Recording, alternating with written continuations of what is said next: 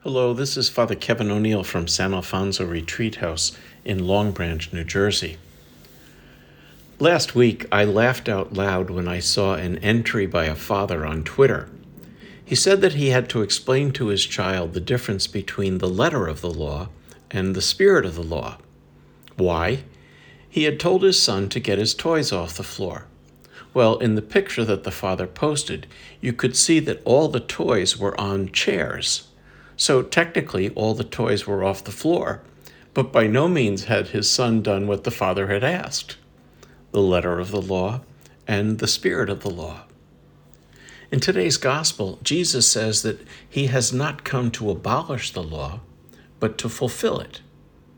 That's a bit strange coming from someone who healed on the Sabbath against the law, someone who did not criticize his disciples who picked grain and ate it on the Sabbath, whose disciples did not follow strictly the laws of cleansing and fasting, no rebuke from their master. Yet Jesus says that he came to fulfill the law. If you remember, when Jesus was asked which of the 613 laws was most important, he summarized the law in two, which he said was really one commandment Love the Lord your God with all your heart, and all your soul, and all your mind, and all your strength, and love your neighbor as yourself. He said that all of the law and the prophets were summed up in those commandments. The words of Jesus in today's gospel come from his Sermon on the Mount, one which was about the training or the formation of the heart according to the heart of Jesus, a heart of love.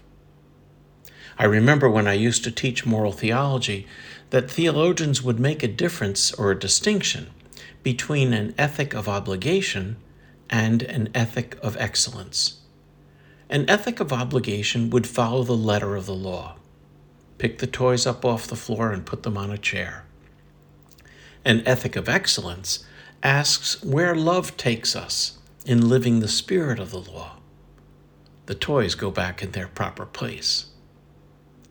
Any time that we see Jesus diverging from the letter of the law, he is guided by the spirit of the law, the law of love.